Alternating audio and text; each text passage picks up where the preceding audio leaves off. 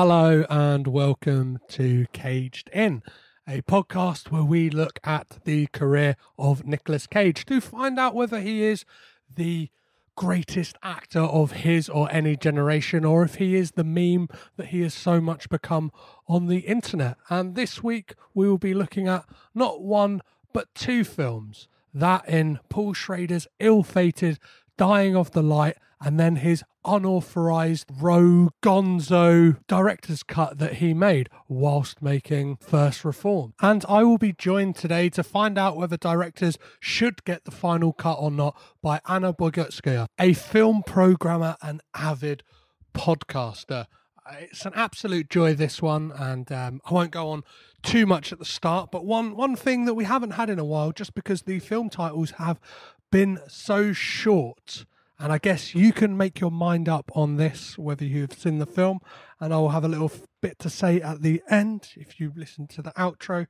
And that is from my friend, the Anagram Hunter, which is Thomas_W_Hunter on Twitter.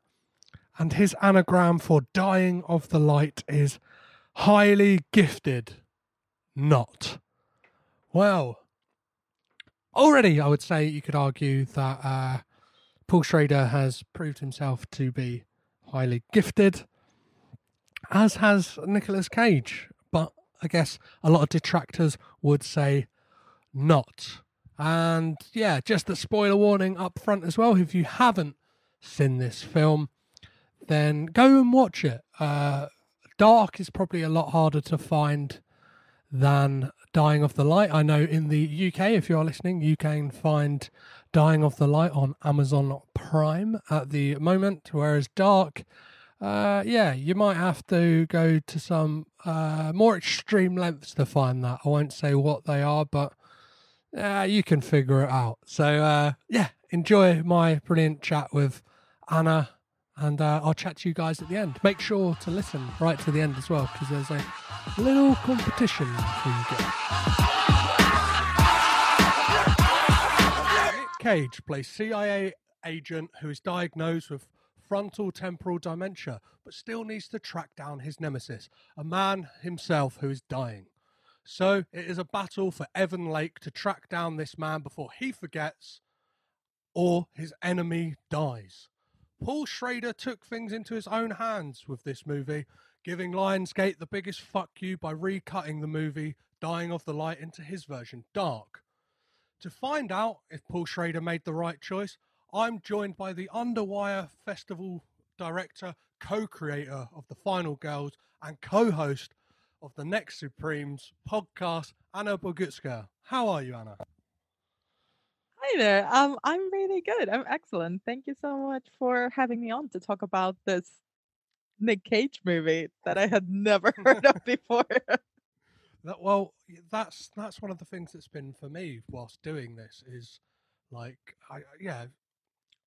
it's weird reaching out to people because they probably guess that I'm some kind of Nick Cage fanatic, but I'd pretty shamedly not seen that many before I started doing this podcast. And it was more the fact that he had made so many movies in such a short space of time that drew me to him. And this one I'd never seen before.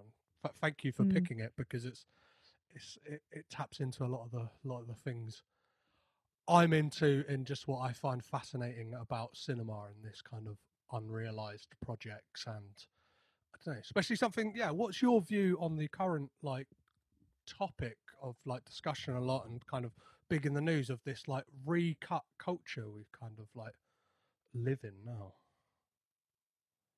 What do you mean by recut culture? Well, obviously, it's the big thing of release the Snyder cut, or there's David Ayer. Oh. It's this kind of it's now we're the fans are demanding that, or directors are kind of.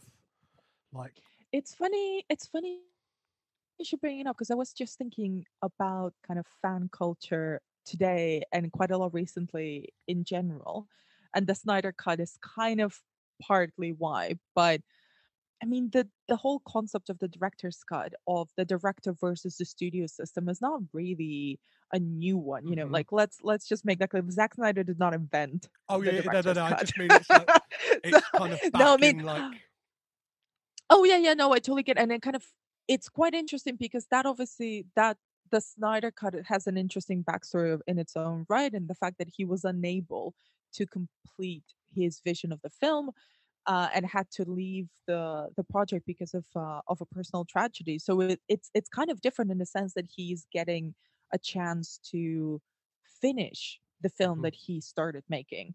So it's slightly different in the way that, you know, the idea of the director versus the studio of I demand creative control, I demand final cut, you know, this idea of the final cut, which is like, it's really associated with the idea of the auteur and the idea of the director as like the ultimate visionary for the film, that they're the ones that need to put the final touches of it. And obviously it's a bit of a tension point, especially in a studio system that is essentially entirely financing a film and is, you know, very often commercial films, mainstream films, are pre-sold to several international markets. You know, they're already kind of committed a particular vision of the film to buyers. Yes. So demanding creative control in that scenario becomes quite a tense negotiation. And it really depends on who the studio is, who the producers are, and who the filmmaker is as well, and like how much are they going to play ball and how much are they going to, you know, want to make something that is for themselves as opposed to be a gun for hire. Yeah. And it's quite interesting, like there's filmmakers who have very particular and personal visions of their films, but also do quite a lot of sort of gun for hire work, like directing for TV or directing more commercial studio pictures. And, you know, when they kind of know it. And this film that we're going to talk about is kind of an example of that, of, you know, you've been hired to deliver something that's kind of very boxed in and by the book, or on the contrary, you're hiring a director who doesn't do that sort of work. So you kind of need to know what you're getting yourself into. But I don't know, I'm quite interested in the idea of what is the final cut of a movie, because, you know, Blade Runner is a really good example. Yeah. You know, there's been like how many cuts of that. Oh yeah, I got stiffed out on that one with buying like the ultimate box set of like 25. Oh yeah. All 5 versions, so come on. Yeah. I have like a little, well, it's not a little, it's like a full reproduction of the briefcase from Blade Runner that had all the different versions as well. And, you know, and the same with like, for instance, Donnie Darko is a really interesting example, because there was a recent, a few years ago, Arrow released a beautiful box set that had a whole bunch of stuff in it, but it had the restored director's cut and the theatrical cut. And it's probably one of the very few examples where the theatrical cut is arguably better than the director's cut. But it's I quite like watching them side by side, almost like seeing what the difference is. And especially if you're a fan of a film or a film feels very intensely personal or kind of, you know, like unique at a particular point in time, like Blade Runner or Donnie Darko, where seeing the director play around with that same film, maybe years after they were done with it, just kind of reinvents it. I'm into it. I will watch every single version of a film that I love. Well, yeah, there's obviously that thing that a lot of the time, it's not just like the producers sometimes getting involved can benefit the film. Like obviously there is like the argument for auteurs, but there are a lot of self-indulgent directors out there who kind of get final cut, and it's their movies probably could do with a little bit of trimming. Like I know that kind of has been leveled at Quentin Tarantino a lot of the time. Like there's sometimes some bag to his movies that could like given kind of, I don't know, a producer who, well, it's, I don't know, it's weird talking about the producers he's worked with, because they are notorious. Yeah, well, it's weird in that they are notoriously known for being, well, one of them being an absolute piece of shit. But as a duo, like being very restrictive to other creatives. Yet he seems to be the only one that they kind of give free rein to have these baggy, overlong movies at times. Like, yeah, but I don't. Yeah. if that makes sense. Like, so yeah, the producers can kind of, yeah. Like, and I weirdly stumbled upon like a thing whilst doing this podcast with the director Larry Charles and his movie Army of One. I'm not sure if you've ever seen that. It's no, I haven't seen it. It's another Nick Cage movie. It's a true life story of a guy who was convinced that he could track down Osama bin Laden and did these trips over to Pakistan to track him down. And whilst like doing research for that, I found out that Bob Weinstein had taken the film away from Larry Charles and edited down a very similar situation to what Paul Schrader went through for this. Like rescored, the ending was changed, like kind of it was a different movie to what he had in mind. And like what, like weirdly whilst doing that, Larry Charles actually reached out to me. He's like, I'm working on a director's cut of that movie. Like so yeah, like amazing. Yeah, and it's like for yeah, for me, like Larry Charles is just, I don't know, an absolute god. The man wrote on the first 5 seasons of Seinfeld, so there's nothing more I want. But before we like dive like really into talking about Dying of the Light and Dark, yeah, I'd love to talk a little bit about like a couple of points that I always ask everyone, which is, are you a Nicolas Cage fan? Like, and yeah, it's obviously the spotlight of this podcast is on him a lot of the time. So are you a fan? Yes. Yeah, like 100%. Perfect. Phew.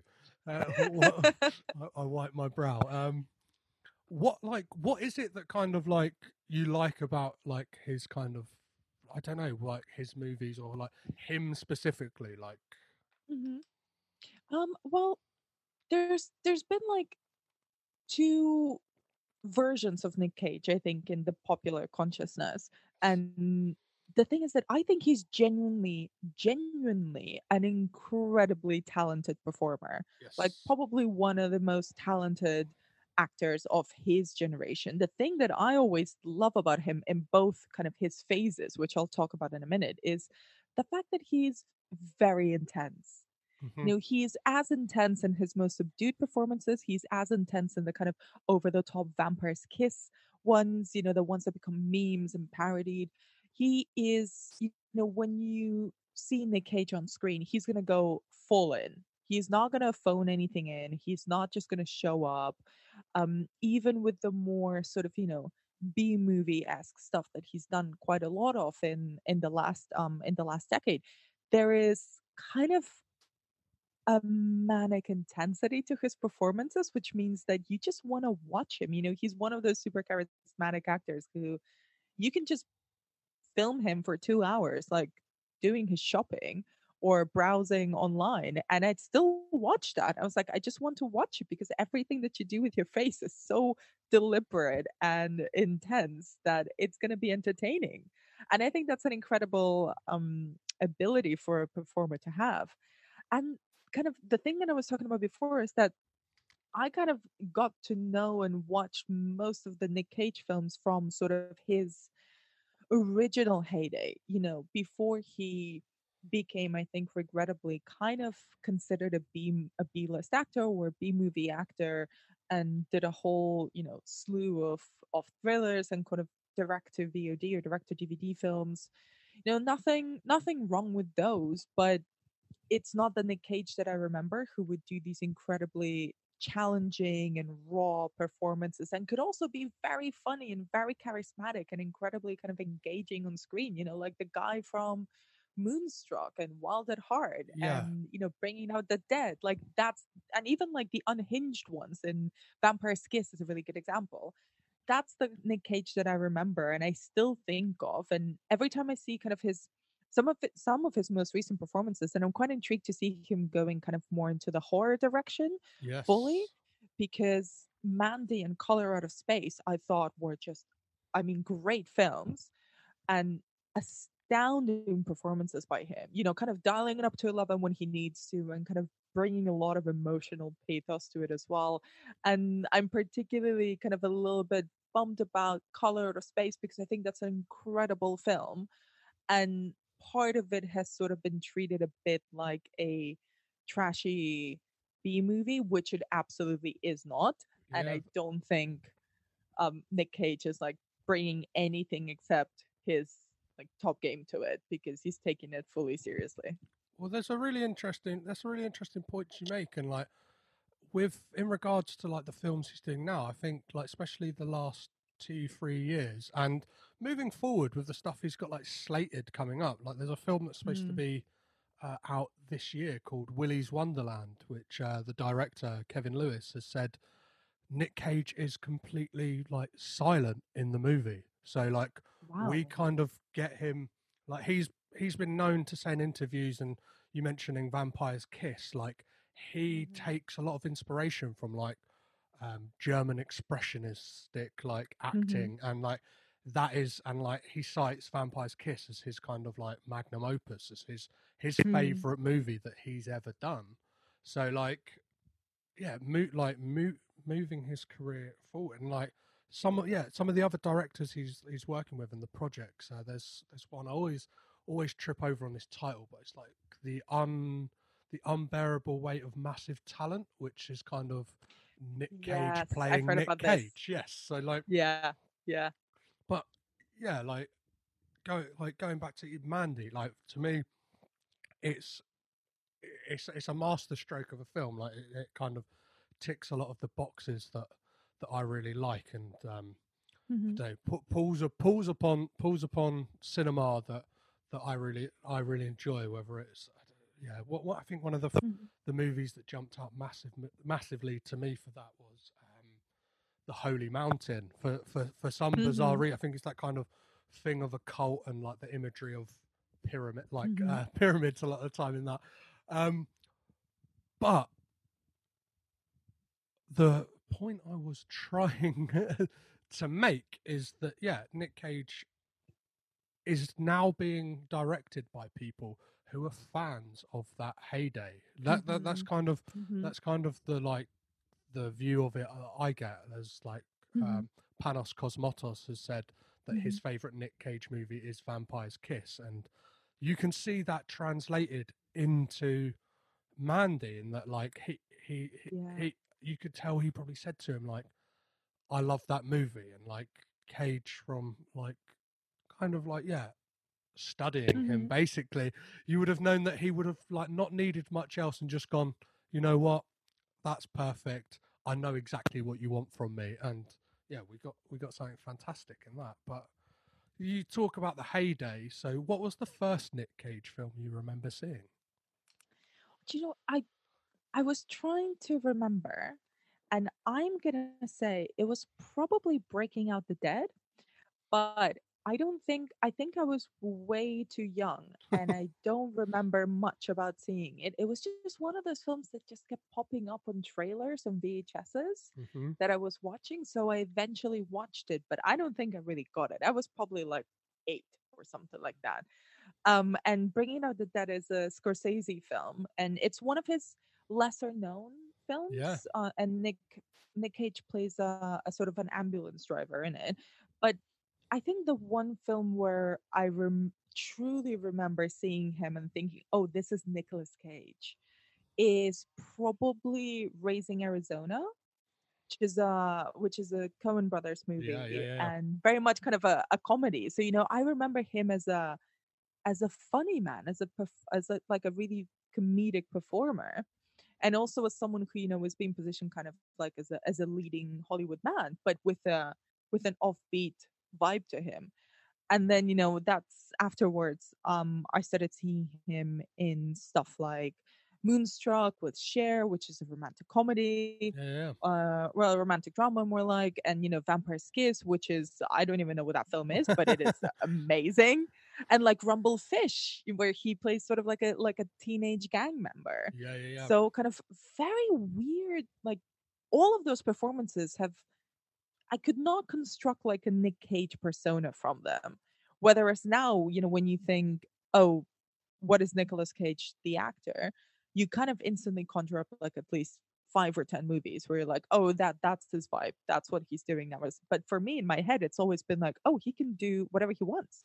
Yeah, he's always had this, like, it's obviously been like memed and stuff like that. He has this like scattergun approach and kind of like, we'll just do whatever takes his fancy, but like always for the best. And he kind of, like a lot of actors of his generation, he seemed to have skipped that like heartthrob stage of his career.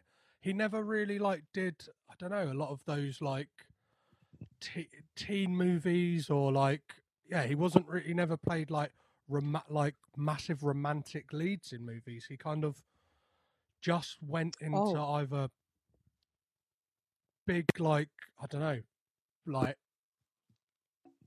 chewing on like big stuff, like, I don't know, like perfectly when he got to work with David Lynch with like Wild at Heart. And it's like, I don't know, that first 10 years of his career, it was, there's so much interesting stuff like quite early out the gate, even if it's like Racing with the Moon or Birdie, or as you mentioned, Raising Arizona, which he himself has cited that his inspiration for that character was like cartoons like Roadrunner and Wile E. Coyote, or like this, he insisted on having the Woody Woodpecker tattoo because that is like, that was his inspiration, and you can kind of see it throughout that performance. And it's really interesting that you mentioned Bringing Out the Dead being the first film that you suspect you saw, because that was actually written by Paul Schrader. I know. So I know that now. It brings us like perfectly back around to where we are now. So amazing. What? But before we inevitably talk about Dying of the Light, what was your favourite Nick Cage movie? I think I might know. Well, I don't know from, but I'll wait to be surprised if it's not. I'm gonna say. Snake Eyes. Snake Eye, amazing. Another... Unexpected, right? Well, no, I've got a very like soft spot in my heart for Snake Eyes, and like it's another movie that never got has a bit of this same thing of it had an ending planned that never saw the light of day. Like, yeah, and I'm a big fan of De Palma, and I think Snake Eyes is one of the less appreciated De Palmas, and the reason I mention it is because it's, I think I studied it quite intently in university, and I just remember obsessing over all the different perspectives in the film because a lot of it is done in split screen. Yeah. And Nick Cage at this point, and this is within the same kind of end of the 90s era where he was making, like in quick succession, he made Con Air. Oh yeah. Face Off, by the way, also would be my number 2 in the sense of just like epic, memeable performances, kind of absolutely dialed up to 11, but also just unhinged in a really scary way. And 8mm as well, which I think is an incredibly rewatchable thriller. And he's great in that as well. So I'm kind of like torn between all of these. And, but that's all in the same year. It's like Con Air, Face Off, yeah. Snake Eyes, 8mm, Bringing Out the Dead, Gone in 60 Seconds. So like there's a lot of, I think that's probably some of his best years, kind of in the latter part of the 90s, early 2000s, where he'd already been kind of in a critically acclaimed film with Leaving Las Vegas, and he'd already he was already a star, but he was past that heartthrob moment, which I think he very, very briefly sort of flirted with when he first started out, because of Moonstruck, because of Wild at Heart, because of Valley Girl as well, is an amazing teen movie. He only made like 2 teen movies, really. I mean, in Fast Times at Ridgemont High, he only has like a little cameo, and he isn't even credited as Nicolas Cage, but Valley Girl is amazing. And Moonstruck and Raising Arizona are sort of romantic films anyway. But yeah, I much prefer the kind of late 90s, dark, unhinged Cage. Yeah, personally. Well, that like Snake Eyes, like for me, I think the thing that drew me in straight away was just that ridiculously long, like one shot at the beginning, which is like for like a little film nerd like me, is like, oh, like chef's kiss all over the place. I'm like, that's the stuff I love. Like, and yeah, that just, I don't know, like there's moments from that, and there's kind of like shots in that like stick with me like to this day. Like I've maybe only seen it a handful of times, but like obviously De Palma's kind of like just his like use of, I always call him like the 70s zoom in, if you know what I mean, like that kind of like harsh, like De Palma loves it, and there's a lot of that in Snake Eyes. Coppola loves it as well, yeah, and there's and yeah, a great cast as well, like the kind of, well, my only drawback with that is like when you get the reveal of Gary Sinise as the bad guy, it's like, well, of course he's the bad guy. He's Gary Sinise. Like he's like got that like sinister like tone to every performance he does anyway. Yeah, he does. I mean, because I've watched this film, I think after I'd already seen Forrest Gump and CSI with Gary Sinise, I just always associated him with like a positive presence as opposed to a negative one, which is not kind of, you know, if I'd watched Snake Eyes first, I'd probably then really suspect Lieutenant Dan, but it was the other way around. Well, perfect. So talking about, in which order you watched films, when it came to Dying of the Light and Dark, in which order did you watch them? Okay, so for this, I watched Dying of the Light first, and then I watched Dark. Yeah, it seemed like that was like something I like toyed with. I was like, but then it was for me like a roast dinner. It's like, do I eat the vegetables first, and then work my way to the roast potatoes, or do I go in for the roast potatoes first? And it had to be the way they were released. So. Yeah, what were your initial thoughts on Dying of the Light first? Like, what did you think of it as a movie? And I guess, were you like, was it in the back of your mind throughout watching it that this isn't what the director had intended? So to be perfectly honest, can I swear? Oh, so fucking boring. Like I barely could barely keep my attention. I was like, and I watched it in the morning as well. It's like cup of coffee, perfect time for watching a spy thriller. Oh my God, it's so dull. I did not enjoy it, and I have to admit, I could not, separate the backstory, which I had already read quite a lot about for this episode, from this movie. And I was sort of like getting annoyed on Schrader's behalf. I was just constantly thinking, like, how could you do him this dirty? Like, how dare you? Like, the man wrote Taxi Driver. How dare you? So it's this, but when I tried kind of to separate that backstory and just watch it, it's like, you know what, I love a trashy film. I've got no qualms about it, and I couldn't really enjoy it even as lowbrow entertainment. Like, I just found it very boring and kind of very poorly edited, and it kind of made no sense. Well, it's very bizarre in that I got to like about an hour in. I think it's like it gets to the point where he confronts Bonnier, the guy he's like tracking down. Yeah. And he leaves his apartment, and I thought like, oh, this might like this feels like it's the end, and I didn't realise it was like an hour in. Then I looked, and I was like, what? There's half hour left. I was like, what? It's like this feels like it's been going on for 2 hours already. Like it's I don't know if it's like a story, like, because obviously the idea like of a man like with dementia trying to track down his nemesis before he forgets, or his like nemesis dies, isn't in, like, do you know what I mean, as a kind of elevator pitch for a movie, you can kind of see like and with Paul Schrader's work as well, like that kind of, like, yeah, his stuff of kind of looking at, like, a lot of his stuff is very, like, male centric, isn't it? Like, kind of diving into what it is to be like a man, whether it is like Taxi Driver, yeah, just that kind of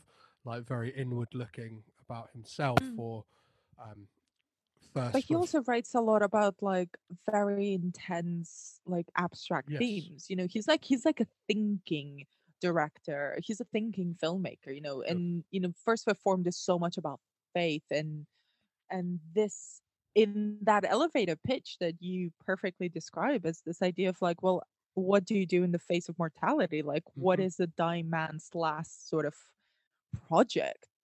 Or, you know, what happens with a man whose entire career and identity is tied into his mind and his memories, to lose that? Like that's a great movie on paper. And with someone like Schrader, who is, you know, has made some extraordinary films and knows how to tackle kind of like big, profound themes, it's like that's an interesting film in and of itself. Kind of the thriller aspect of it is sort of just a backdrop for me, because I can see kind of what the premise is there to explore. But Dying of the Light as it is not, like, you cannot get any of that from that film. Like, if I had just completely gone in blind and not read about the Schrader situation before going into it, I probably would have fallen asleep in the first 20 minutes, to be honest. Well, I think even if you, like, if I didn't know it was directed by Paul Schrader, I would have, like, it felt very, like, televisual to me. Like, kind of, like you saying, like, the editing, the way it's lit, like, it all just kind of... And it does have like a perfect runtime of a TV show. If you do lop off that third act, that kind of like doesn't really like complement anything that's gone before it. And like from listening to stuff that Paul Schrader said, like makes total sense, because like he had a very specific remit to make this movie. Like Lionsgate had said to him, it needs to be between 90 to 100 minutes long.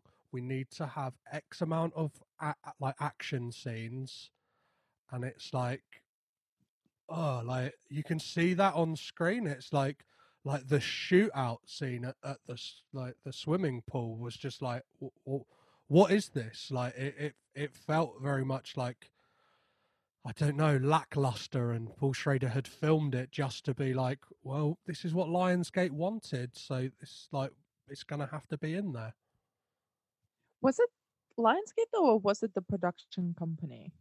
Well, Lionsgate like were the production company, and then throughout it sold it off. Like once the film was shot, sold it off to Grindstone.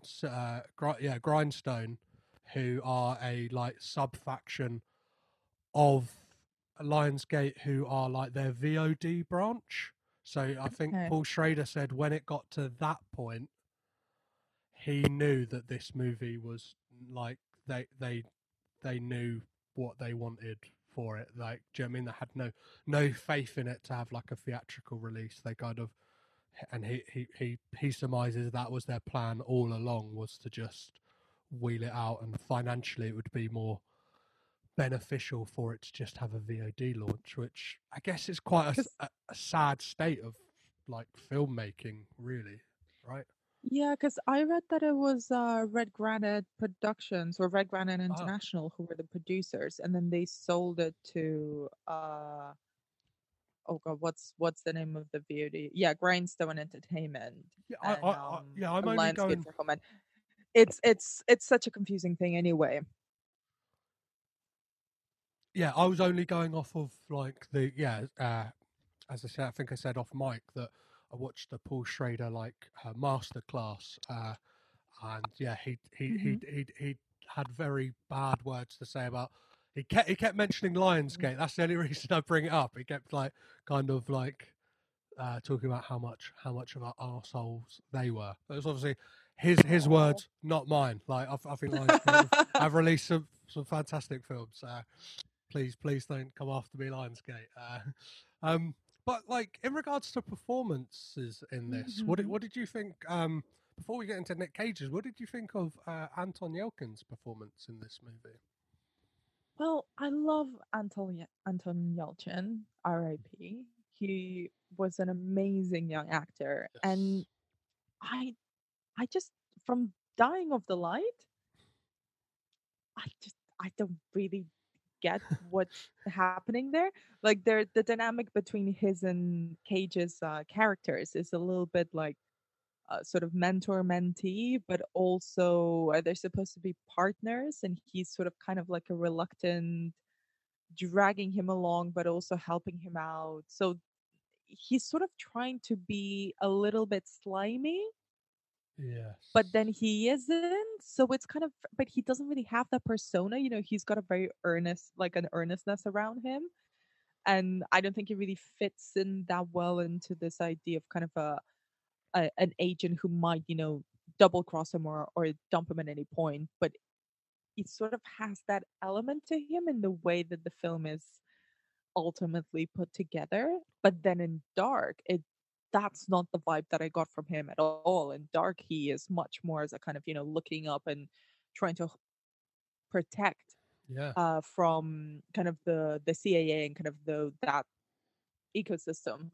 Protect Nick Cage's character because he wants to kind of help him on his last mission to the point. Like, you really feel the sort of the looking up element to his character so much more in Dark than you do in Dying of the Light. Dying of the Light, I kept thinking that he was up to something sleazy, and then he wasn't really. So it was just kind of a bit muddled for me. Well, I kept thinking, like, I guess it's like, you know, you're not enjoying a film when, like, it's just something just niggles at you and you just can't help but think of that. It's like, how has he got all this time off of, like, he's just left his job, like, do you know what I mean? He keeps talking about the fact that, like, oh, like, I could lose my job for this, but it's like, oh, so you're just going to jet off to Romania and then you're going to, like, jet off to Mombasa, like, sure. And, like, obviously the CIA had already found out from about Cage's character that he had, like, been to see a doctor about his dementia.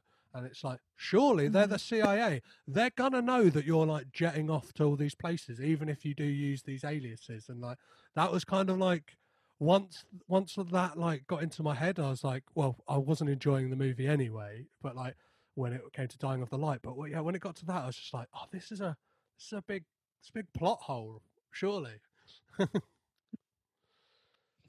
Yeah, I mean, it's... plot hole. I mean, I think this film kind of takes the idea of plot holes to a whole nother level. Yes. Yeah.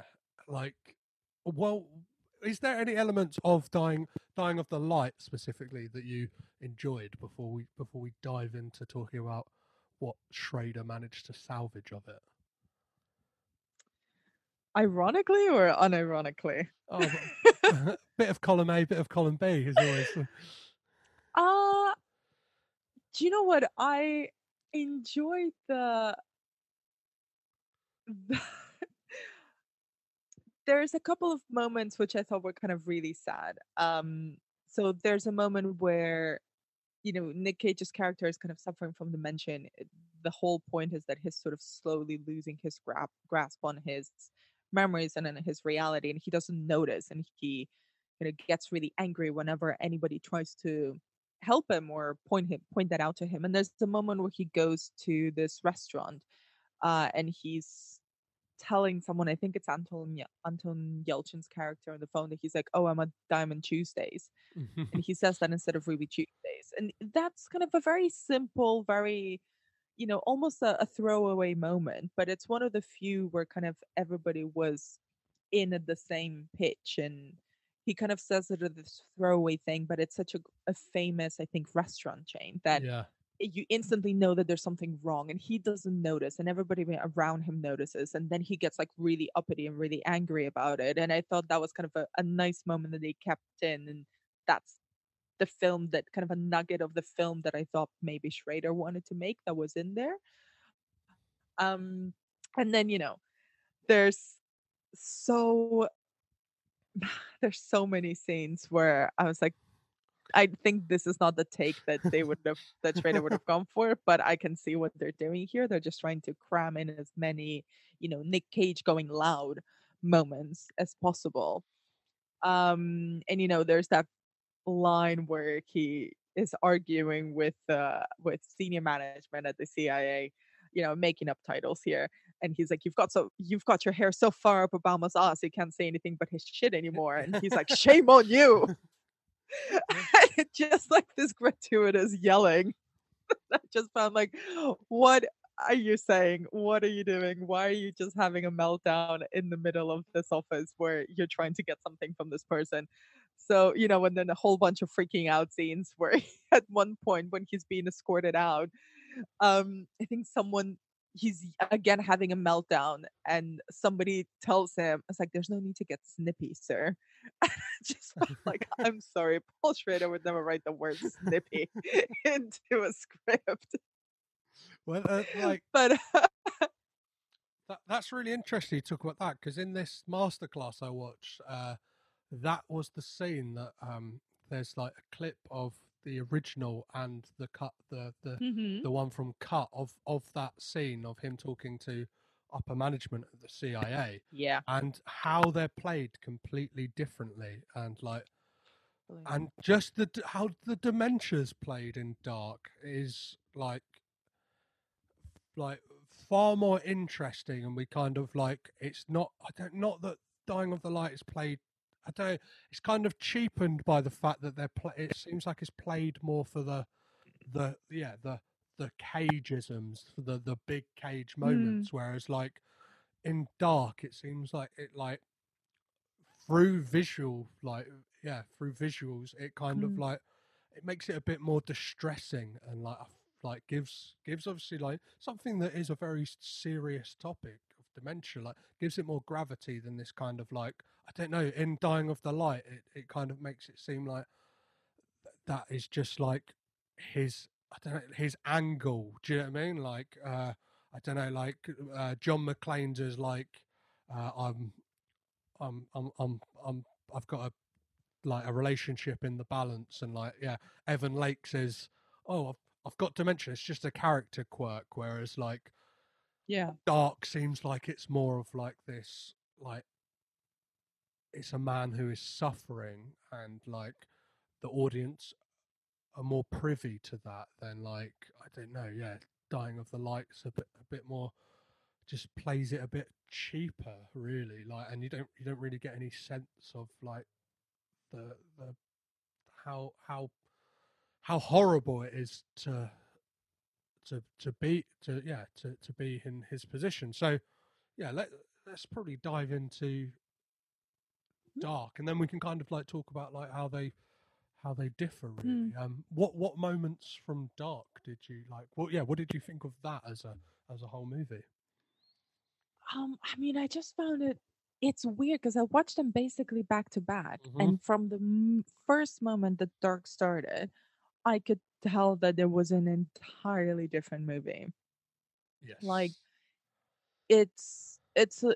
so the way that it was made is quite interesting because it's essentially kind of a found footage movie. Yeah. To a degree, because Schrader used kind of the footage from the DVD work prints, and in some bits of the film there's sort of obviously him sort of recording the screen, yeah, or using kind of other sources. So there's a really kind of experimental vibe to it, and I kind of already was into it, but it really is about mortality and illness rather than a CIA plot. So kind of the whole kind of CIA an ex-spy chasing down his nemesis becomes the quirk as opposed to the real plot of the film and the real meaning of the film.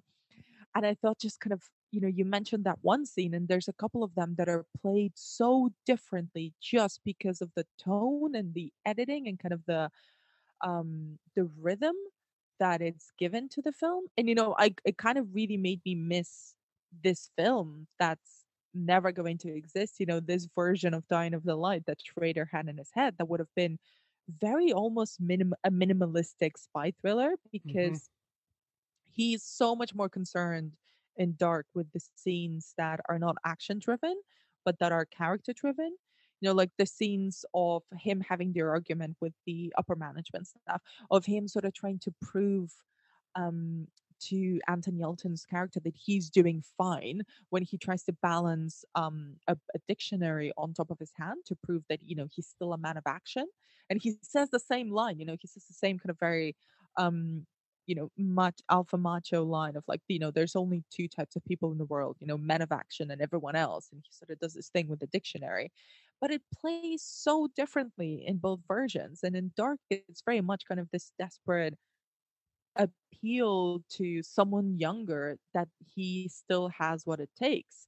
And that's the whole film. You know, Dark is a much more kind of depressing, character-driven drama than a spy thriller with some entirely forgettable kind of car chases and scenes like that. And even kind of the more over-the-top elements of the film, I think notably the part where towards the end when he confronts his nemesis and he has to kind of, you know, dress himself up in costume and he has to put on a German accent and he's sort of pretending to be Bonnier's doctor who travels to visit him because he's also dying.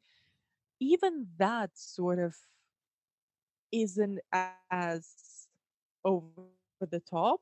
It kind of doesn't fit in as well because there's elements kind of there of, you know, the Mission Impossible, let's put a plastic mask over your face and suddenly everybody believes that you're an entirely different person, though you're clearly still just Nicolas Cage, but you're just wearing a bit of, you know, a mustache. But it just had a completely somber tone, you know, and even that scene, it was not played as, you know, this big dun-dun-dun meeting between two nemeses. It's two dying men who kind of can't really do much damage to one another anymore, but they just have to finish off the business that they had together. Well, yeah, and I think it speaks a lot to the futility of, like, revenge as well, and just this kind of, like, especially like I don't know, like America as like a country tend to have this thing of like, do you know what I mean, like looking all and like in that talk to upper management where he talks about how you like Evan Lake, his character says like you fucked up all these things and kind of like goes through like all the kind of big events that America have been involved in, whether it's 9/11 or the hunt for Saddam Hussein. And it is just like, and yeah, and how kind of like the second Gulf War, like the second Gulf War was almost like America's revenge mission for the first Gulf War. It kind of like plays a lot more into that, and like the thing of like what is the point of like seeking and just kind of like the futility of it all, just like he's dying, his enemy's dying, like that none of them are going to come out as the victor in this, and neither of them do. And it's like it's quite like, yeah, Dark is, and I love, there's a specific moment for me that like and it saddens me. It's a thing I've like found out a lot from speaking to writers and directors. It's like the saddest thing for me is just there's so many scripts that like, even if they are made, they're not the film that was written, or films even when they're directed, they're not the films that were filmed. And yeah, there's a moment in this, and it's I find it beautiful. There's like a scene where it's really insignificant as well. It's just him driving to Bonnier's at the end, and like it's just this wash of colours as he's kind of like driving through Mombasa, and like the score like is beautiful, and just this kind of like like this tableau. It all feels slow motion and a little bit woozy.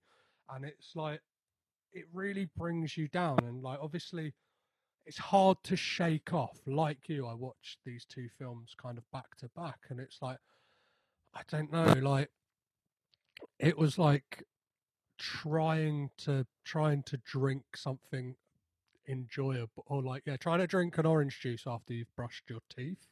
like or something I don't recommend, is just like I just had this like foul taste in my mouth that was Dying of the Light, and obviously like I had this just feeling of you can see moments in this, and like even the way that there's a dinner scene where it's Nicolas Cage's character, Anton Yelchin, and Irene Jacobs' character, that they're played like so differently, and like I didn't notice in the Dying of the Light because I don't think it was there.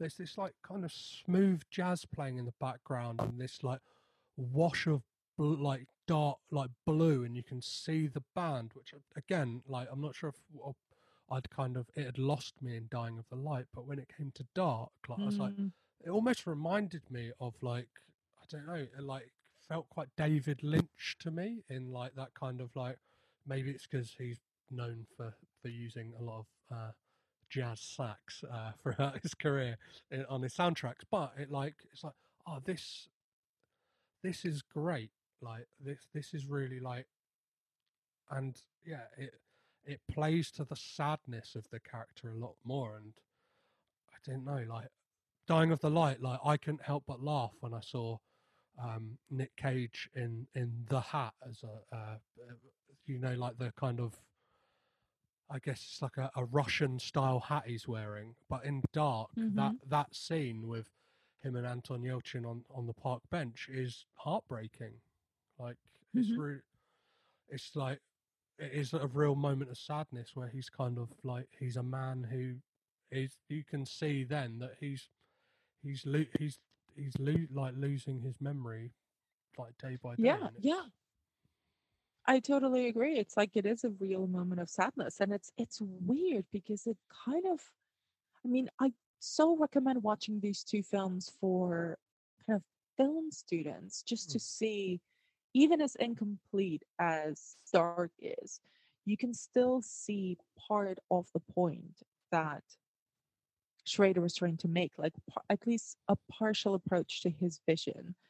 And it's interesting to see these back-to-back scenes because you can see how it manifests, you know, these very small choices.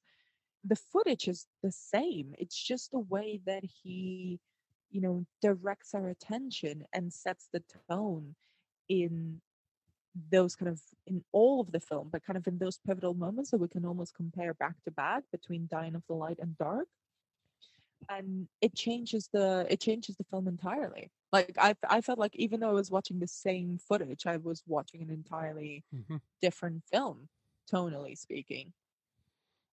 Yeah, and it's, I don't know, like the use of the use of color in Dark is great, and it like it seems to be that the color palette is pulling very much upon, like, because that opening shot we get is of the brain scan, and we get Ethan Hawke's voiceover, which like this film was edited back to back with, well, Dark was edited back to back with First Reform, and like kind of Schrader had that idea, so like had probably said to Ethan Hawke, who I love hearing Ethan Hawke's voice. It always makes me feel really, really assured, and like those moments as well. Like, I think that probably like draws back to Boyhood, I guess.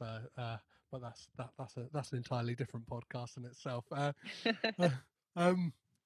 But yeah, those moments, like I wanted like more of that, because again, it just felt odd and a bit like it felt out of place, but totally in place at the same time. Like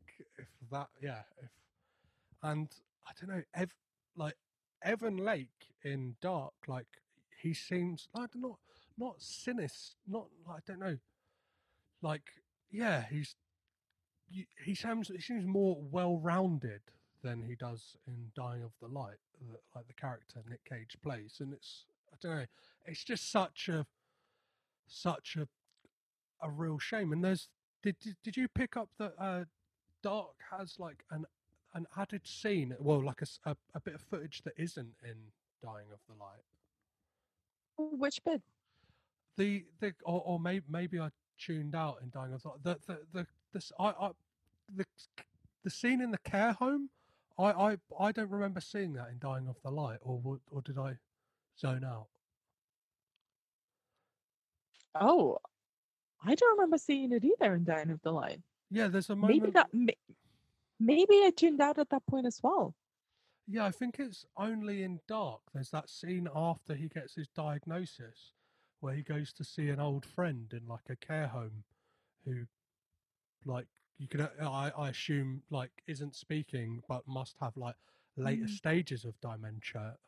And then it kind of brings context to that scene when he's in Ruby Tuesdays even more, because it's like he's not just been diagnosed with it himself. He's like, it's kind of given him the like impetus to see an old friend or colleague or and kind of like he's stared into the face of like what he is going to become, like whether like, and obviously like something that he doesn't want, because he's got this mission ahead of him. And like, yeah, just the editing style as well. There's a moment just before that where he's like walking down a corridor and like there's like overlapping like footage, and I think near the end it starts playing backwards. And yeah, like the editing style, like you mentioning that thing of filming the like monitor is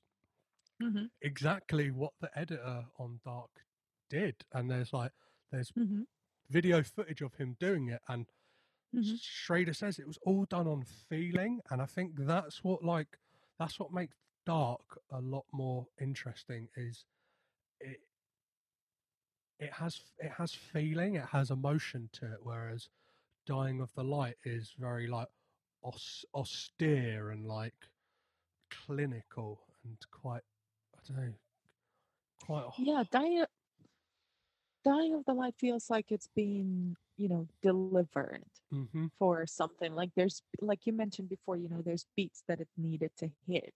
You know, we need an explosion here, we need a Nick Cage yelling moment here, we need, you know, a woman here. And Dark is much more like a mood piece, and the editing is very weird. But you know, the thing that you mentioned about the colors I found very interesting, because I noticed it as well. Like there were shots where I was like, oh, this is quite a simple but a very beautiful shot, where you're kind of getting the mood of a scene or an environment much more than kind of getting any narratively valuable information of like, oh, okay, so where are they going now? Who are they chasing now? Who are they shooting at or being shot at now? You know, it's much more, it's like, where are they as characters as opposed to what are they going to do? And it's almost weird to describing in that sense, because you're right, it is kind of more of a feeling. Like you feel instantly that it's a different film entirely, and it's trying to achieve entirely different things. Well, you mentioned about the colors. There's a really interesting article that I'd recommend anyone listening to check out as well, and I'll put it in the show notes of this episode. Paul Schrader cinema photographer Gabriel Kosher did an article for Variety where he talks about like the initial intentions for this movie, and that Schrader wanted to use color in a way to make you feel something, because Schrader himself has said, and like I guess we see a lot in his earlier films, he's somebody who's, and his background in obviously being a critic and stuff like that, and just the generation he came from, it was all about story for him. Whereas like he kind of realized after like he had kind of had this bad experience with Dying of the Light that it doesn't all have to be story. Like you can say so much with visuals. And I think that's what Dark is an exercise in, is like showing us. And weirdly, like, because this came out in 2017, I think.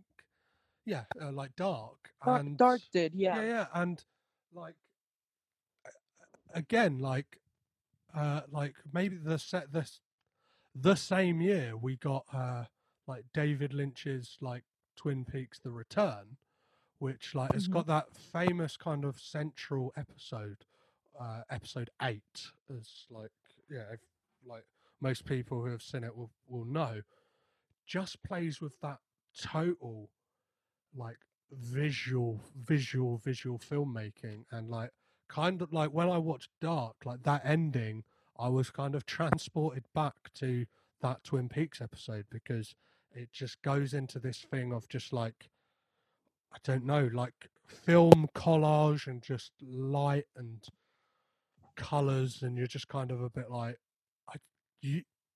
the film disintegrates basically. What did you think of the way that Dark ended? I think you put it really nicely there. Like, it disintegrates, it has a distinctly kind of experimental film vibe to it, kind of a very tactile vibe. Like, it's all digital, obviously, and even the stuff that is kind of shot, the screens that are being shot by another camera. But it really reminded me kind of experimental filmmakers, American ones, especially from the 70s or even 60s, who were playing around with film itself, or, you know, are writing things on pieces of celluloid, filming that, who are just kind of burning or crisping film and seeing how that looks, how that feels, the noises that it makes. And it's kind of esoteric and indescribable in that sense, and maybe a little bit lofty, but considering kind of the plot, the vague traces of the plot that we're facing, having that very tactile, almost experimental approach to the film, I found really much more interesting to watch than Dying of the Light. And with the ending, it felt really sad, to be honest. Like, it felt very much like, oh, this was his last, not his last hurrah. This was his last thing that he needed to prove to himself. And it was kind of this race against his own mind and his own body. And he's done now. So in a way, it feels quite like a victory to a degree. Yeah.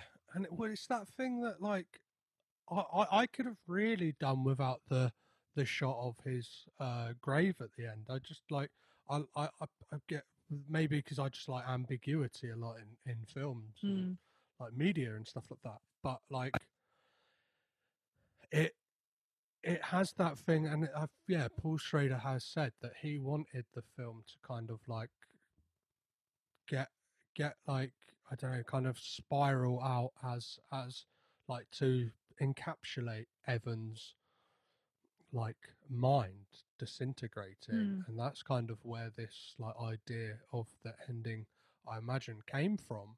And, like, it really, it's just like, I don't, like, my only thing is, like, I'm glad we didn't get that, like the stuff that is missing from this that is in the original is great, like, because I don't think we needed to see whether he killed Bonnier. I don't think we needed to see, like, if he died. Like, we all know, like, the film is set up that is their inevitability anyway. Do you know what I mean? Like, he gets his diagnosis in the first act, like, the whole film is set up that these two are eventually. They have they're that is kind of like the Hitchcockian, like, bomb under the table is these two characters. And it's like, I don't know, I guess it's maybe I'm kind of like, it's the kind of grief porn side of me, or, like, just kind of like, or, like, make it as dark as you can. It's like, just like I would have liked that ambiguous ending where it's like, oh, I know they're gonna die anyway, and, like, there's no resolve to it. And it's like, I think Dark plays a lot more into that. It's just that final shot of the grave, like, kind of, I don't know, undercuts it ever so slightly. I mean, with Dark, we're kind of just, you know, we're with a dying man, and we kind of know that from the beginning, as opposed to being driven by, oh, is he gonna catch is he gonna catch his nemesis or not? It's like, no, it's like, we know he's gonna die. And when he finally confronts Bonnier, we also know that he's also dying. which then kind of just becomes a, not even a race, it's just futile and kind of a bit depressing. Mm-hmm. Yeah, and the fact that the end is, it's not a confrontation of like physical actions, it's a confrontation of words, and even that just, it just all disintegrates. Like, whereas in Dying of the Light, it's a lot more, like a lot more, it's kind of like it's intercut a lot with this, with like just Evan's mind going and going and going, and then kind of reverting back throughout his life, and kind of ending with that speech that he gives at the beginning. And like, I don't know, just really plays into, yeah, like, good. Now I'm thinking about it, it's bumming me out quite a lot. Like, yeah, mate, like I've got a big bout of existential dread now. I mean, that's a Schrader special, isn't it? Yeah. Oh God. Thanks, Paul. What did you think of Nick Cage's performance throughout, well, these films, or I guess more so Dark? Well, when I was reading about it, there was an interesting thing that I read that he said. So Schrader reached out to his cast of the film when the whole stuff was going down with the producers of the film, and, you know, the film was taken away from him. And he kind of wrote like this interesting thing. He was very vocal about it, yeah. Even at the time, as much as they could, because obviously talent have to sign, there's always a clause in their contracts where they cannot, you know, criticize or disparage a film when they need to be promoting it. Yes. You know, they cannot sort of, you know, blast it publicly when it's being sold to audiences and kind of on its release. But he did release kind of this thing that Cage wrote to him back. I think he mentioned that it was in an email where, and this is kind of me quoting Nicolas Cage, where he says, "I'm an A-list actor doing A-list work who's been forced into B-list presentations simply because I had some hits in action films a million years ago." Oh. And I just thought it was beautiful, because it's like, you know what people are trying to sell you as, but you sign up for a Paul Schrader movie to work with Paul Schrader, whose work, you know, and they did eventually work together again on Dog Eat Dog, but it's this kind of disappointment of, I set up to do something good with a talented filmmaker, and now it's being made something vacuous and empty and very basic, based on this preconception that my name in an action film can sell, you know, can make some money in overseas territories or whatever. And you can tell that, I think, in the way that he's presented in Dying of the Light kind of feeds into this idea of him as a B-movie actor. But Dark, even with what we get of this, the leftovers of the vision of Schrader in Dark, you can see that there's something a little more thoughtful going on. You know, like, he is actually playing the role of someone who is slowly losing control of themselves, as opposed to a man who will just explode in tirades and throw shit around and throw hissy fits just because that's what you expect of a Nick Cage B movie. Well, I always like to look at, like, yeah, you saying about like him. I don't like, yeah. Paul Schrader has said that like Cage wasn't like too fussed when he came to like them being screwed, because I think by this point of his career had become adjusted to that thing of like a lot of the movies he had made had been screwed by producers, and like he had been, I don't, yeah, well, I think he kind of had like one of his biggest like letdowns in the 90s, where he kind of got like weeks before filming Superman Lives, and then like the whole production fell through. So I guess he is a guy who totally understands the fickle nature of the film industry and that kind of battle with producers, and bringing. But I always like to look at the films in kind of context in both director and actor's career, and like this, like Dying of the Light came out in 2014, which like before this, Cage had made a very interesting choice to be in Left Behind, which I'm not sure if you have seen, or like if you haven't, I would never recommend it to anyone. That is a great recommendation in and of itself. Yeah, it's well it, that film. That film, I know this film. Yes, yeah. It's well, it's an odd one in that it is based on like a very, very Christian book with like Christian messages, and Cage's performance in that, he just almost seems like scared to act anywhere just in case he offends anyone, because he's openly admitted he did the film because one of his brothers is a pastor, so like did it. It's like, oh yeah, no, my brother really likes the book, so I'll do this movie. But like, yeah, I just find it interesting that like there's that, and then even the film before that was Outcast, again a very interesting film with Hayden Christensen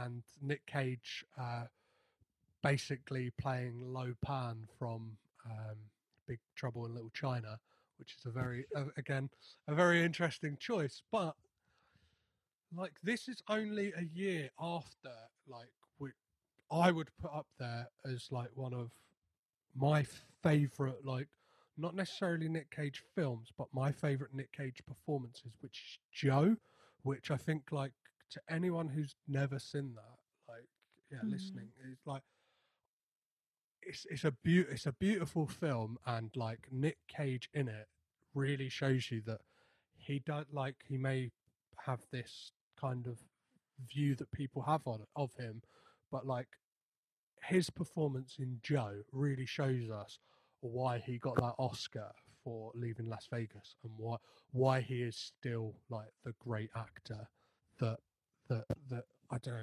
a lot of people have known that he has been throughout his whole career. And like you can really see like with Dying of the Light, well yeah, with the kind of the Dying of the Dark project, like that he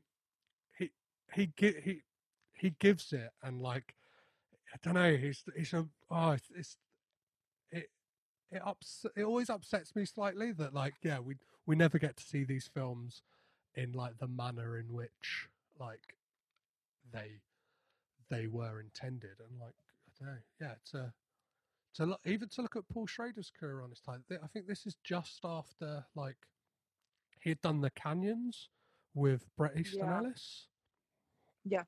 Which again is a very like Paul Schrader, for a man who's like now in his 70s, like hasn't really like slowed down in the way of just like pushing his own creativity and the things he does, which like can only commend him for. Yeah, and it's, you know, it's kind of in the context of Schrader's career, just a few years before he made The Dying of the Light, or actually 7 years, but it's one of the films from kind of this era of his filmmaking before kind of making. The Canyons was notable in the sense that it got quite a lot of publicity because it was shot as very low budget, because it was Lindsay Lohan's sort of comeback, and then it wasn't, and because he used real life porn performers as well in the film. And then First Reform kind of was, I think, his big comeback to massive critical acclaim. Yes. But there was a film that isn't as well known that he directed in 2007 with Woody Harrelson, who's another kind of actor who is consistently excellent and also a little bit typecast as a character actor. But I think he's kind of got that Cage-esque appeal. And it's called The Walker. And it's Woody Harrelson and Kristen Scott Thomas and Lauren Bacall, the whole kind of other roster of amazing kind of actors. Yeah, wow. And yeah. It's a very subtle film. It's kind of like one of those great character-driven American dramas that, you know, Schrader kind of pioneered in his own right from the 70s. Yeah, it's like, I don't know, like it's a, I was just looking at The Walker and looks amazing. Like just from looking from the IMDb page, just looking at some of the cast, like, yeah, like mm-hmm. Willem Dafoe, another one that again I think is in that Nick Cage kind of school of I'll do anything, but I'll also be really great and give it my all, like yeah, like. So before we wrap things up, there's three questions I always ask at like the end of like these episodes, which mm-hmm. I'm kind of trying to build up some data. Like I keep saying this, I don't know what it's going to tell me, but I guess that's why we get the data first and then figure out at the end what it all means. But like, as a kind of rating system, is in this movie, does Nick Cage have bad hair? That's always my first question on these. Yes, he 100% does have a terrible white wig on. Yeah, and he loves to. It's really funny in any movie I've seen him in when he has had like grey hair. He's like, he makes a big point of like, I think it's like whilst doing an interview for Army of One, he like really made a point that he dyed his beard grey. It's like, okay, Nick, we get it. You're not going grey quite yet. Like it seems very precious over the fact that he's not going grey. And my second question is, does he do anything crazy with his voice? Obviously, you mentioned earlier Vampire's Kiss, and I think one for me is Peggy Sue Got Married. Like, Cage is known to pull out these voices out of the bag. Do we get any of that from Cage in this movie? I would say probably the biggest moment is when he does the German accent, when he's pretending to be the German doctor. Mm-hmm. That's kind of comes out of nowhere, and you're like, oh, hello, you're a CIA agent with acting skills and accent work behind him. Oh, great.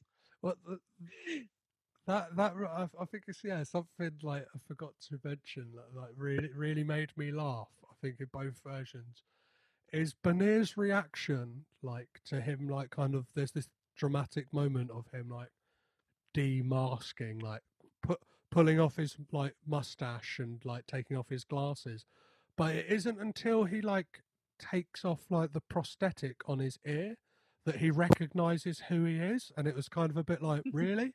That's what it took for you to like recognize that it was him? Like, it was the sliced ear? Like, it's like that for me was a bit like, I don't know, like I felt like even on the writing stages of it, like Schrader didn't really know what to do at that point of the movie. And my final question I always ask with these is, do we get a Nicolas Cage freakout, a man who has, for better or worse, become famous from giving us moments of mania?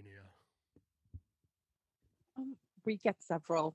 I think probably the most out there one is the one where he is arguing with the CIA upper management, or the director of the CIA, whoever that character is, and you know, he goes on a rant and kind of has that line that I quoted before about having the CIA dude just having his head stuck up so far up Obama's ass, which I was funny that they kept it in dark as well. We do get several, but I think that one is my favorite. I really love, there's like a couple of like standout quotes to me. The way he says like, you have values, in like the opening speech, just really stuck out to me, because it's kind of like, I don't know, Cage can fall into these like Cage-isms of speaking. He's like, and the way he delivers a line beautifully when he's talking to Anton Yelchin's character Milton about Bonnier. I think it's when they're at Ruby Tuesdays, and he's like, he delivers the line, "It's in his blood," but he like delivers it like he's Elvis. He like kind of like gets to channel his like love for Elvis whilst doing this movie about a man with dementia. Perfect. So yeah, I would normally ask, would you recommend people watch this? But yeah, you've already said you would definitely do that. Before I let you go, Anna, like obviously you have a lot of like feathers or strings to your bow. What is it? Feathers to the hat, strings to the bow, isn't it? So yeah, obviously I saw that, like, yeah, I'd love to briefly talk to you about like the Underwire festival you do, and like what does what is it like? What is the kind of like, not to like make you do an elevator pitch, but obviously I don't want to take up too much of your time. So in a nutshell, Underwire Festival is it's a short film festival, and it's currently the largest one of its kind in the UK that celebrates female talent working in film. So that's not just directors, but producers, screenwriters, cinematographers, composers. A lot of different roles are recognized in the competitive program that go into and that can contribute to making a film basically. So that usually happens in September time. However, unfortunately this year I had to cancel the festival because of the little inconvenience of a global pandemic. But it will be coming back next year, and I'll be updating kind of people on how to submit and how to find out more about the festival and what are we going to do while this is all happening and there is no annual festival happening in 2020. But usually it's a 10-day film festival. It happens around 8 different venues across London, and it's a really great vibe. I think, you know, I'm a little bit biased because I've been running it for 5 years now, but it's genuinely kind of a vibe of people just going to see great films that happen to be made by women, and we get kind of a very fun audience. There's Q&As at every screening, and we do kind of a mix of short film programs mostly, and then kind of curated programs, guest events, Q&As with filmmakers and film practitioners, and kind of more stuff like that is going to happen. Yeah, amazing. It brings me on to The Final Girls, which I must say, like, I've the last 24 hours been just like binging on your first season, all about witches, like on the podcast. But obviously it's not just a podcast, is it, The Final Girls? It started it started as a website, am I not mistaken? Is it what is the kind of impetus of that? So my friend Olivia and I started it about 4 years ago, and it was initially a screening series. So we started doing screenings before we had a website, and we started putting on screenings in London that were essentially repositioning horror films, and kind of horror films that were a little bit too weird for the art house scene and not horror enough for the horror scene. And we were particularly focused on kind of female filmmakers and themes and anxieties that were particular to women, and kind of also creating just a space where women and everyone really would feel welcome and be able to enjoy really weird, disturbing cinema and horror films without having to answer the question of like, are you here for yourself, or are you here because your boyfriend made you come to this thing? So it's kind of, you know, everybody who comes to our screenings loves weird films and horror films, and that's kind of the vibe that we try to create. And with since then, it's evolved from a screening series to, you know, we curate and distribute a touring program of short films made by horror shorts across the UK every year, but also internationally a little bit.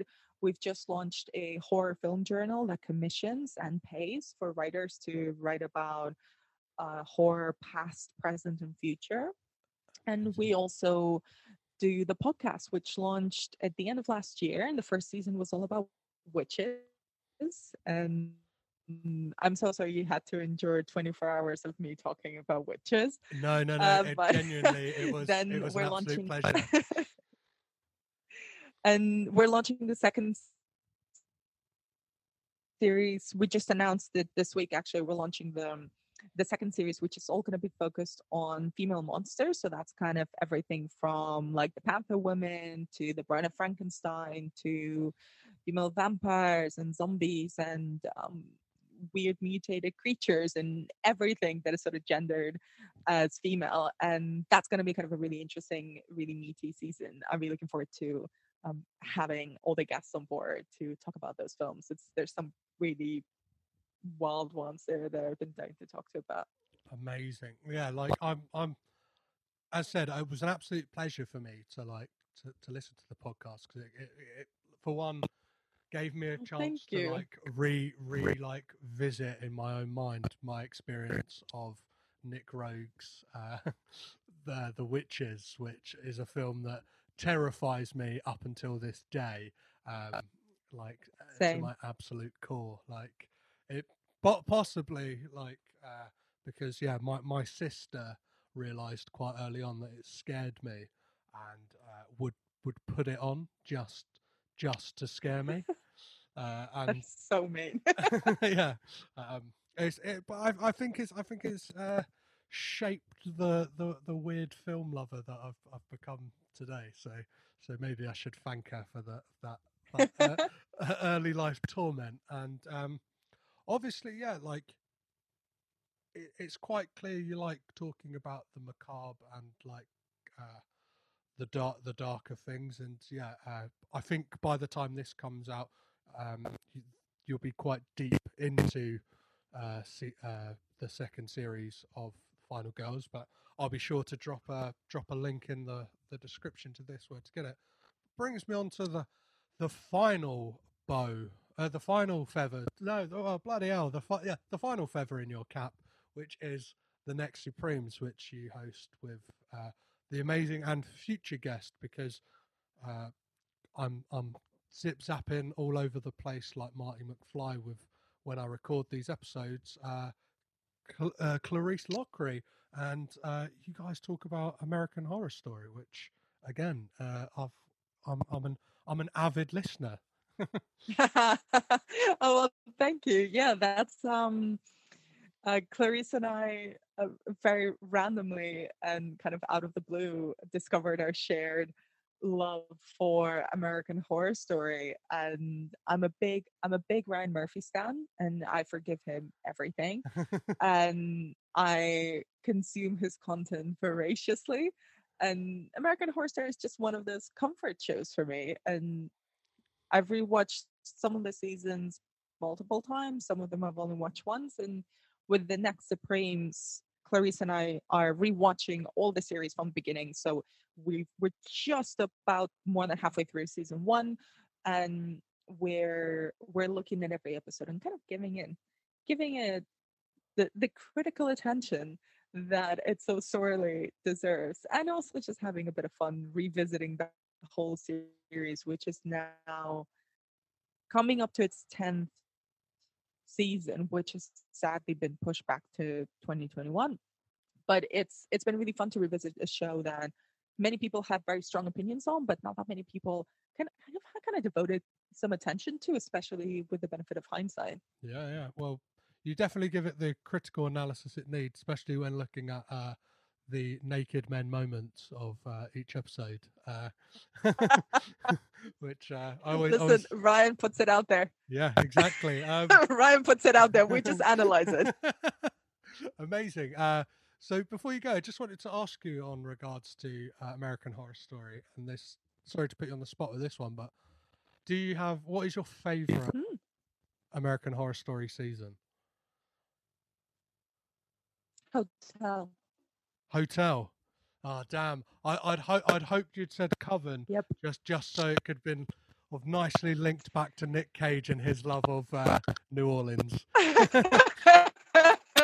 Oh, damn it. I can say Coven if you want. No, I did actually go to New Orleans.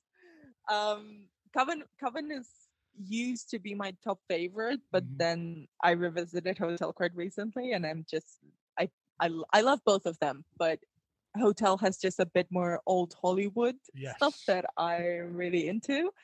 But funnily, you should mention New Orleans, because I actually went there on a holiday a few years ago, on my last proper holiday, and I visited the tomb that Nick Cage had bought for himself. Amazing. And also rewatched all of Coven while I was there. That sounds like a perfect trip. Watching American Horror Story and seeing where Nick Cage is going to be buried, which I find a fascinating and terrifying thing. Because he obviously he has a weird link to American Horror Story as well, that he owned the Lollery Mansion. For a bit, which is just quite frankly, again, quite bizarre, but has personally led me to I'll say it now. Like, if I say it, it will definitely happen. I have an episode planned that will come out after this with a historian from New Orleans who knows a lot about that house, knows a lot about like Nick Cage's like overground tomb, and I don't know, especially for fans of like American Horror Story as well, might be a lovely like intersection of that kind of Nick Cage and that real life history of that fascinating place that is New Orleans. Oh, that sounds amazing! Actually, I can't wait to listen to that. Yeah, I there's so many weird and wonderful people I've managed to speak to, and you have been a wonderful guest, Anna. Thank you so much for joining me on this weird and strange journey, which is watching every Nicolas Cage film. Before we sign off, where is the best place people can keep up to date with everything that you are doing? Oh gosh, can someone help me as well? I am on Twitter. Probably that's the best place. I'm on Twitter at Anna B Demented, and I am on Instagram at Happy Halibird, although that is mostly just pictures of my cat, to be honest. Perfect. Well, Anna, it's been an absolute pleasure having you on the podcast. Thank you. I love doing it. Thank you again for asking me.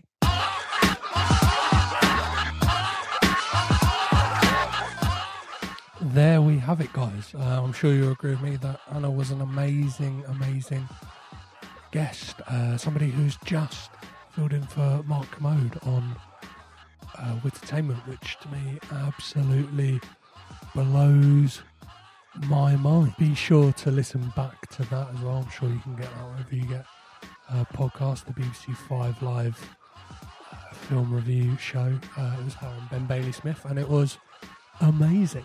If you're not listening to either of her podcasts, get on it. Final Girls is amazing. The Next Supremes is amazing. As I believe we mentioned in this episode as well, Khalees Lockery of The Next Supremes will be on this podcast at some point. So if you're a fan of Clarice, or if you're a fan, if you're a fan of Khalees, look forward to that one. But hopefully, if you've tuned in because you're a fan of Anna's, hopefully there's other guests in the back catalogue and things that are coming up as well, and films that you are into that you will want to participate in. As I teased at the beginning of this, there is going to be a competition, and that is to win one of the Caged In Superman prints. Amazing artwork by Tim Hornsby. I cannot stress enough how good he is as an artist, and you can buy those, but this is your chance to win one, and it's really simple to enter. All you've got to do is via social media or email, just tell me what your favourite Nicolas Cage film is and why, and to get yourself an added entry into it, please write that as well on Apple Podcasts if you're an Apple user. I know it's a bit cheeky. It's a way to get reviews and ratings and stuff like that, but I think it's a fun way, and yeah, you could win one of these amazing art prints that has a unique Nicolas Cage quote on the back. So I can't wait to read what you guys are your favourite films and why. All entries will be counted, and the winner will be decided on the 31st of August. So you have plenty of time to get involved, get emailing in, which is cagedinpodcast@gmail.com, as well as you can hit me up on all the social medias, which is cagedinpod on Facebook, Twitter and Instagram. So what do we have coming up next week for you? Well, we have Nick Cage and Hayden Christensen in Outcast, and I will have not one but two guests for that. So I will have returning guest Bob Turnbull for his 10th time on the Caged In podcast to join me to talk about the film, as well as a very special interview with James Dormer, the writer of Outcast, and somebody who self-confessed in his own Twitter bio put, "I may have written the worst Nicolas Cage film ever." So that's something definitely to look forward to. So as always, I have been Petrus Patsonvis. I have been Caged In. You have been amazing. Bye.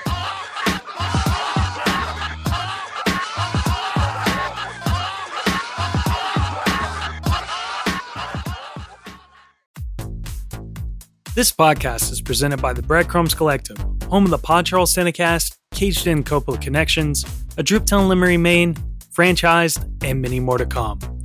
Our shows are all presented ad-free and made possible by listeners like you. Please support our shows by subscribing, leaving ratings and reviews, and becoming patrons at patreon.com. If you'd like to learn more about Breadcrumbs, head over to breadcrumbscollective.com. Breadcrumbs. It's more than a podcast network. It's family.